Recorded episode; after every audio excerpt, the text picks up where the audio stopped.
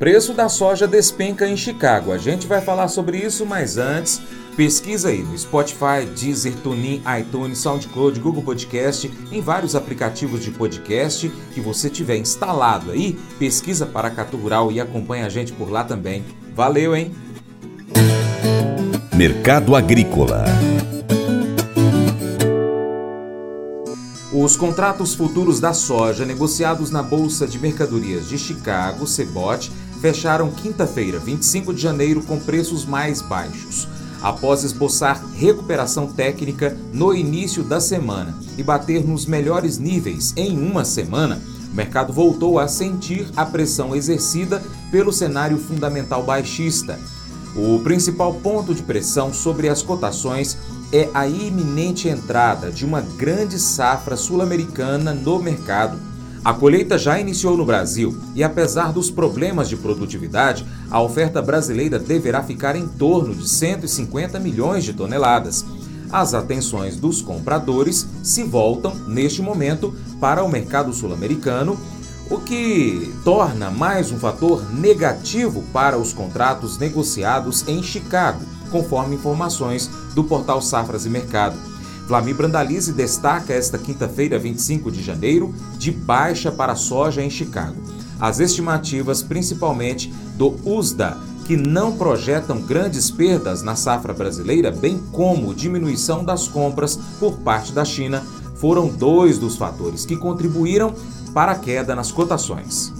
Continua a queda de braço no Brasil e com relação às estimativas de safra, né? Uma parte apostando em safra de 140 milhões de toneladas, até outros abaixo, um pouco falando acima de 140, 145, órgãos oficiais ainda acima de 155 a 157 que nem apontou o USDA. Queda de braço, lavouras evoluindo, clima agora normalizando as chuvas, colheita das primeiras lavouras confirmando quebra de queda de safra, mas tem muita soja pela frente, né? Recorde histórico de área temos que apontar Aparentemente o mercado de Chicago não está acreditando em quebra gigantesca no Brasil, porque estamos passando por uma quinta-feira negra. O mercado despencou, né? Entregou grande parte dos ganhos que veio do começo da semana. Voltando aí aos, aos 12 dólares e 20, o novembro perdeu os 12 dólares, ou seja, mercadão continua com viés de baixa. Aparentemente de olho na safra da Argentina que tem risco de seca, mas ainda não acreditando na seca por lá também. Olha o mercado como é que tá. E por outro lado, temos a China muito lenta em compras, né? Exportações americanas abaixo da expectativa.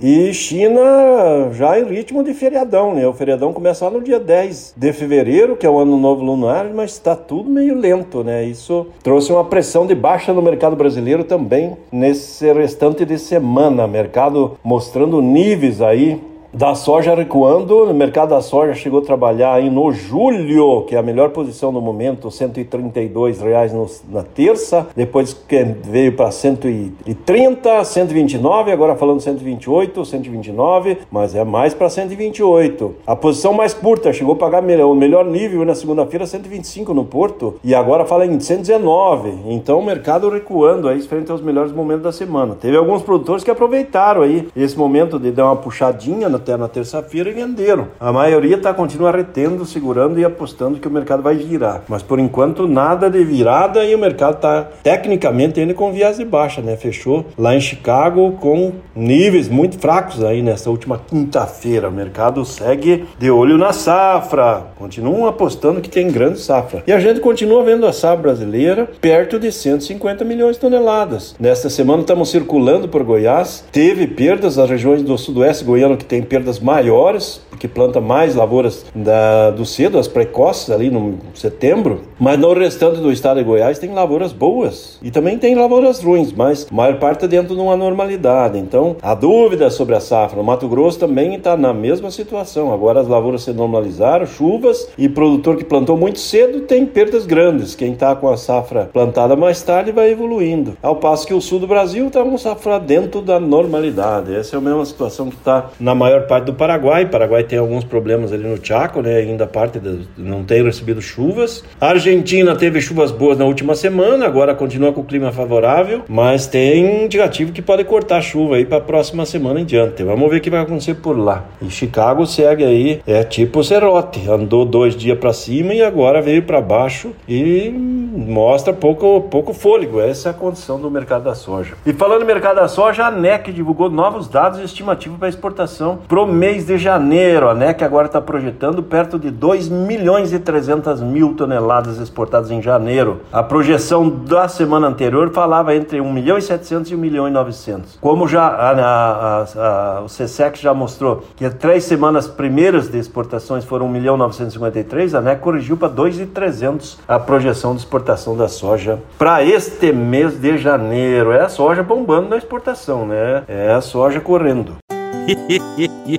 Mas eu vou dizer uma coisa pra você, viu? É, se quiser colocar propaganda sua aqui nesse programa, ó, eu vou dizer um negócio, você vai ter um resultado bom demais, senhor. É isso mesmo, é facinho, facinho, senhor. Você pode entrar em contato com os meninos ligando o telefone deles. É o 38, é o 991810123. Bem fácil. É muito bom porque aí a sua empresa vai sair dentro de um programa que é ligado aí ao homem para a mulher do campo. É nós que vai estar tá assistindo e também vai ver sua propaganda. É bom ou não é, só? Desistir é sempre mais fácil do que resistir. Quando a vida não sai do jeito que a gente planejou, a opção de desistir sempre parece um doce alívio, mas o crescimento acontece quando você decide permanecer, mesmo em uma situação que você não gosta e não consegue entender. Você continua correndo mesmo que tenha batido na parede. A vida parece difícil, mas você continua acreditando que Deus é bom.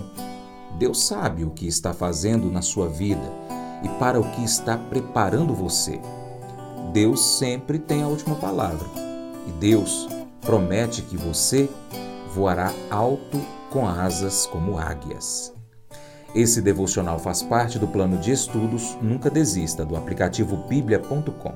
Muito obrigado pela sua atenção. Deus te abençoe. Tchau, tchau.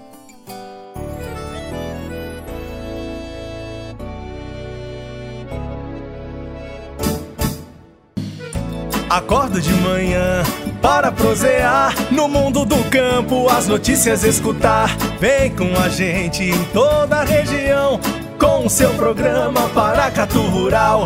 Tem notícias, informação e o mais importante, sua participação. Programa Paracatu Rural. Programa Paracatu Rural.